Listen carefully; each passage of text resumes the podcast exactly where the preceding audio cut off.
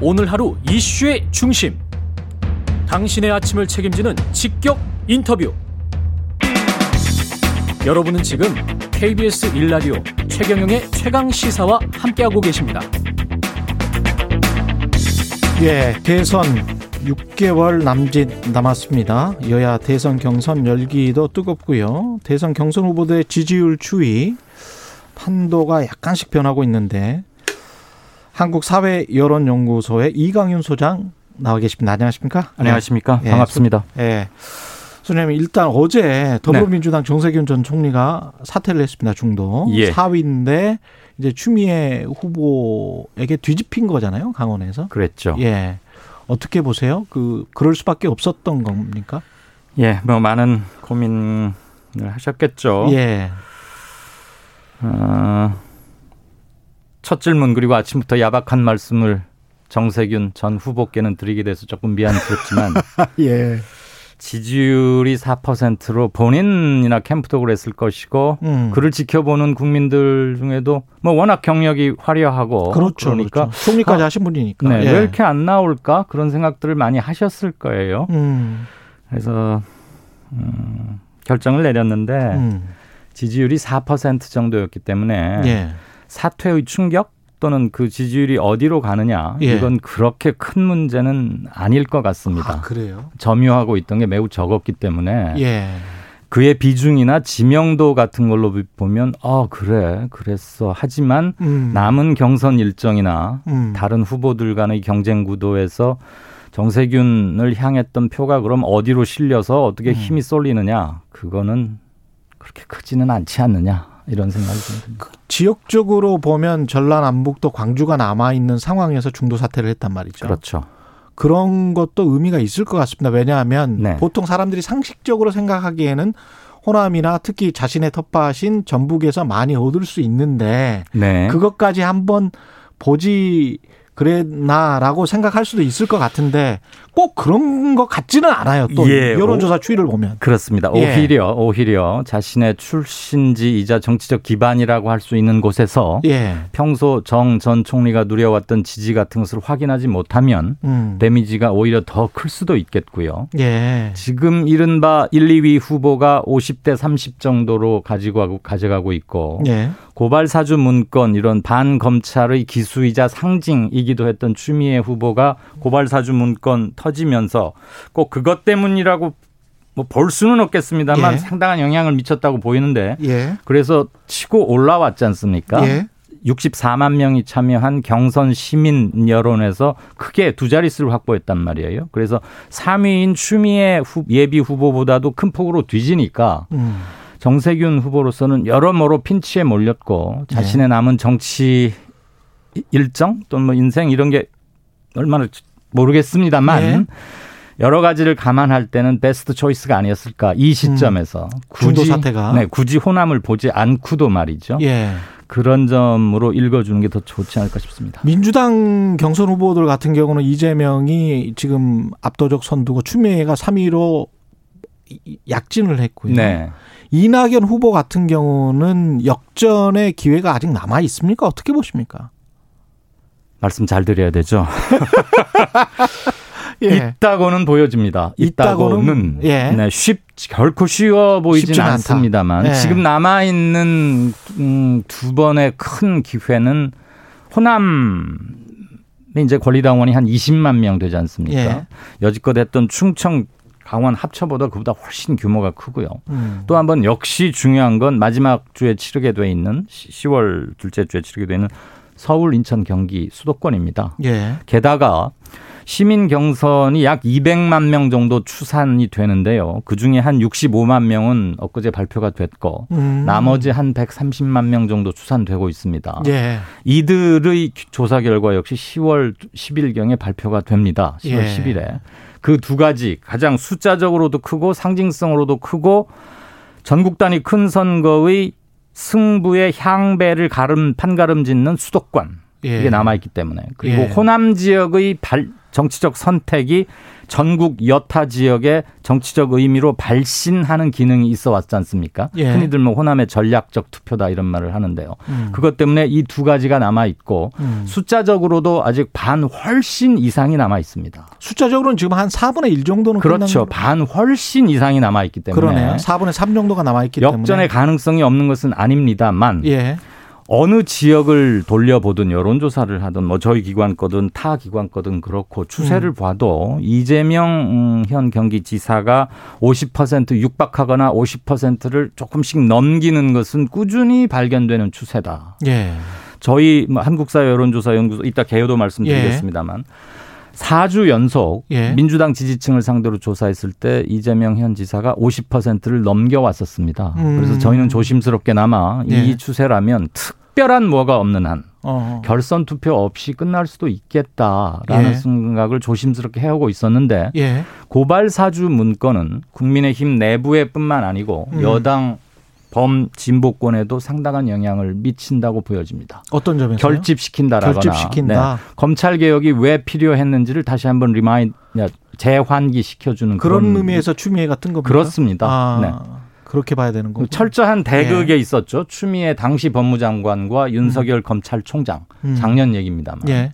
그 철저한 대극 속에서 사실 너무 탄압하는 거 아니야? 예. 팩트가 뭐지? 예. 검찰을 어디까지 수사권을 뺏어야 돼? 음. 조금 더 올라가면 조국 사태도 있을 수 있겠고요. 예. 그런 점에서 진영별로 보는 관점이 좀 달랐는데 예. 요번에 터져 나온 문건은 이른바 어느 진영에서도 뭐라고 하기 힘든 뭐 빼박 예. 팩트 이런 말 하나요? 예. 적어도 뭐 손준성 보냄이라는 것은 누구도 그건 조작된 게 아니라고 공수처도 확인을 해주, 해줬고 말이죠. 그렇죠. 그래서 앞으로 좀 더 사실관계가 수사나 조사를 통해서 규명은 되어 가겠습니다만 음. 현재까지 드러난 걸로 봤을 때는 국민의힘 그리고 당시 윤 작년 시점으로 예. 돌아가면 당시 윤석열 검찰총장을 위시한 핵심 라인에서 뭔가 있었던 것까지는 맞는 것 같다. 음. 이 정황만으로도 예. 대단히 불리한 거고 이건 만약에 이게 윤석열 사실로 후보의. 드러난다면 뭐, 예. 이건 농단이라는 표현이 그렇죠. 지나친 예. 게 아니지 않게 되겠습니까? 상대적으로 수혜를 입고 있는 쪽은 지금 홍준표 후보입니다. 네. 홍- 국민의힘 이야기를 좀 해보죠. 네네. 그렇죠. 예.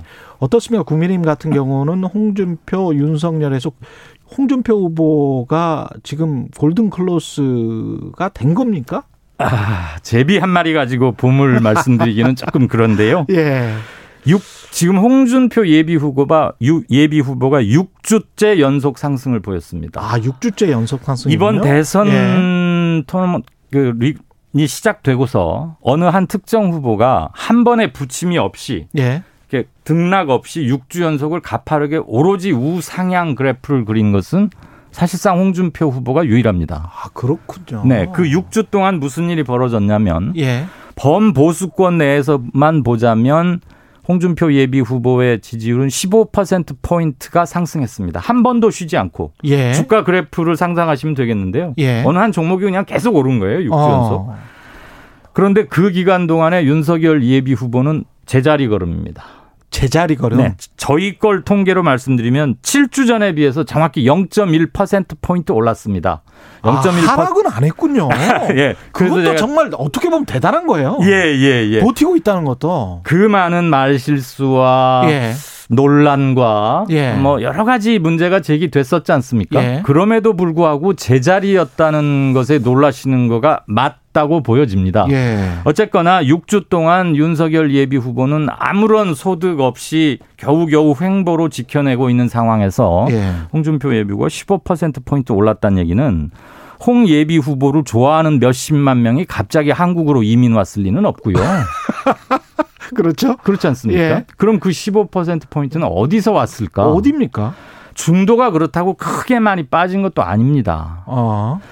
윤석열 예비 후보가 그 전에 보였던 자기 지지율의 정점, 예. 천장에서 보면은 약 10%포인트가 빠져 있습니다. 아. 그러니까 윤석열 예비 후보는 그 전이 자기의 피크였어요. 예. 그리고 지금 이제 육 제가 7주 전을 말씀드리는 거는 홍 예비 후보가 6주를 계속 치고 왔기 때문에 그렇죠, 그렇죠. 그럼 7주 전으로 한번 그것과 가보자는 대비해서 것이고 네. 예. 7주 전 시점에 비하면은 윤석열 예비 후보는 횡보지만 예. 그 이전에는 윤 예비 후보가 한 단계 위였죠. 거- 거의 압도적이었잖아요. 네, 거기서 윤 예비 후보는 11% 포인트 가량 빠진 상태로 7주 전에 도달했습니다. 예. 예. 그리고 윤석열 총장은 쭉 횡보를 하고 있고 음. 그 시점부터 홍 예비 후보는 치고 달리기 시작해서 15%가 올라온 거예요. 예. 즉 윤석열 예비 후보가 정점에서 보여줬던 자기 지지율에서 상당히 10% 포인트 가량 빠졌던 음. 게 홍 예비 후보에게 갔다고 보시는 게 숫자가 말해주는 팩트라고 보입니다. 이게 세대나 어떤 지역적 특성이 있습니까? 뭐 있습니다.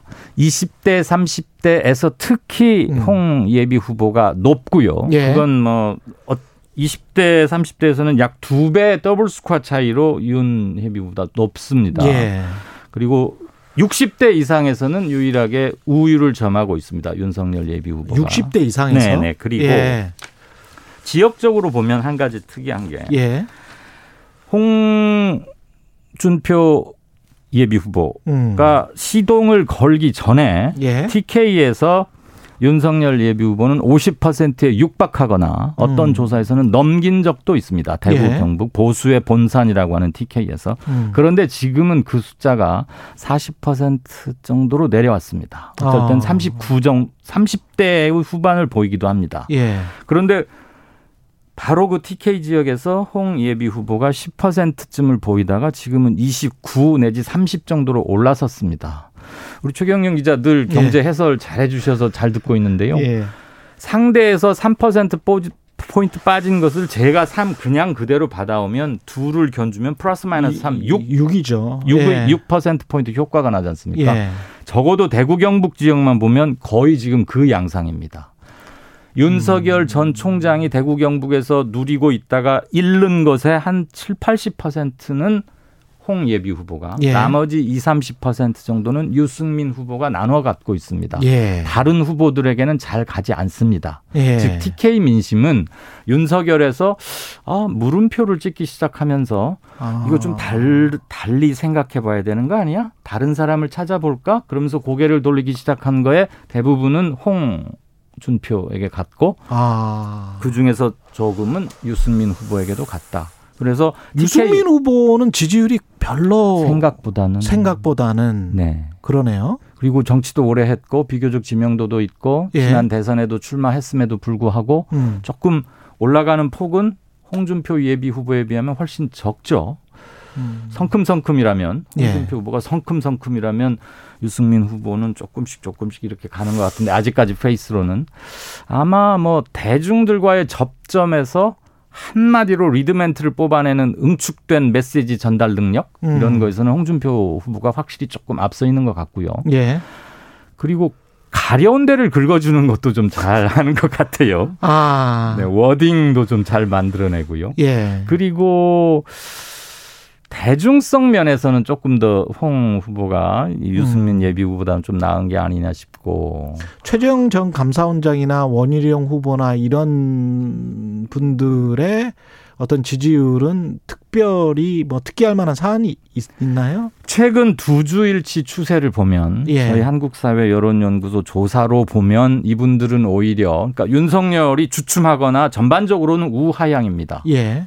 최고점에서 비했을 때는 우하향이 맞고요. 음. 최근 7주만 약간 횡보 국면이라는 얘기는 한번 떨어져서 바닥 다지기라고 볼 수도 있고 예. 잘못하면 추가 하락할 수도 있는데 예. 그 국면에서 즉 윤석열이 갖고 있다가 많은 부분이 흩어져 나갔는데 그러면 홍준표와 유승민이 이렇게 좀 많이 나눠 가졌고 나머지 분들은 조금 처음에는 가는 것 같았는데 오히려 이분들도 1 내지 1.5% 포인트씩 빠졌어요. 예. 근데 이분들이 워낙 지지율이 그렇게 높지 않아서 음. 4%를 보이다가 2.5%로 빠지는 거는 이분들에게는 큰 겁니다. 큰 거죠. 예. 그래서 오히려 지금 거론하신 세 분의 후보들 예비 후보들은 그 와중에서도 조금씩 빠졌어요. 예. 그러니까 윤석열에게서 빠진 것, 이분들에게서 빠진 적어 보이는 그러나 여러 명 합치면은 1%씩만 해도 다섯 명이 5% 포인트 아닙니까? 음. 그렇죠. 이런 것들을 홍준표와 유승민이 나눠 갖고 있는데 예. 나눠 갖는 비율은 8대 2 또는 7대 3 정도로 홍 음. 예비 후보가 압도적이다. 그 방금 말씀하신 여론조사 개요를 네. 잠깐만 말씀해 주십시오. 예. 네, 한국사회연구소 한국사회 여론연구소 여론조사는 TBS 의뢰로 전국 만 18살 이상 성인 남녀 1004명을 대상으로 지금 제가 주로 언급해드린 데이터는 네. 지난 9월 10일, 11일 이틀간 조사한 겁니다. 중앙선관위 제공 안심번호 무선 ARS 방식 100%로 표본 오차는 95% 신뢰 수준에서 플러스 마이너스 3.1%포인트, 응답률은 6.9%고요. 6.9%. 2021년 8월 말 기준 행정 행정안전부 주민등록 인구를 기준으로 성, 지역, 연령별 음. 예. 가중치를 적용했습니다. 림 방식이 아닌 셀 가중 방식입니다. 보다 자세한 사항은 중앙선거 여론조사 심의위원회나 한국사회 여론연구소 홈페이지를 보시면 질문지 같은 걸 보실 예. 수 있습니다. 예. 상세하게 말씀드렸습니다. 네. 예. 그리고 제가 이제 궁금한 거는 막 버티고 있는 거잖아요. 그렇게 되면 7주 동안 윤석열 후보 같은 네. 경우에. 그러면 이 버티고 있던 힘이 어 홍준표로 어느 순간에 만약에 쏠리면서 어떤 어떤 사건이 확정이 된다거나 모멘텀. 또, 다, 또 다른 사건들이 또 불거져서 네. 윤석열 리스크가 아주 극대화돼서 홍, 홍준표로 쏠림 현상이 나타날 수 있는 가능성도 있습니다. 이, 이쪽이 무너지면서 있다고 보여집니다. 그래요? 제가 정말 이런 거는 어떤 시점이 되면 네, 데이터 증빙 없이 이런 말씀 예. 드려서는 안 되겠습니다만 예. 지금 미국에 일어날 일이기 때문에 그렇죠. 예. 그동안의 데이터와 추이와 추이를 통해서 예측이 가능한데 지금 예. 현재 가장 핫 이슈가 되고 있는 고발 사주, 사주 의혹. 문건이 예. 내년 대선을 앞두고 제기됐던 많은 이슈들 그리고 후보들이 어디 가서 무슨 얘기하다가 실언 등등등 그다음에 자신의 대표 브랜드 정책 공약 이런 걸 모든 걸 합쳤을 때 가장 파괴력 있고 음. 실질적으로도 가장 중요한 사안이다. 왜? 검찰은 과연 공정한가? 음. 이 나라의 공권력은 제대로 작동되고 있는가? 예. 최근까지 음. 그리고 혹시라도 농단이라고 할 수 있는 점은 없는가? 음. 이 부분에 대해서 사람들이 앞으로도 더 많은 더 많은 팩트가 조사가 끝에 나오겠지만 현재 의심을 갖기 드러난 것만으로도 시작했죠. 네 그리고 그 알겠습니다. 의심을 뒷받칠 만한 것들이 음. 계속 나오고 있고요. 예. 그런 여기까지 점에서 이게 듣겠습니다. 가장 파괴력이 크지 않을까 싶습니다. 한국사회여론연구소 이강윤 소장이었습니다. 고맙습니다. 감사합니다. 예.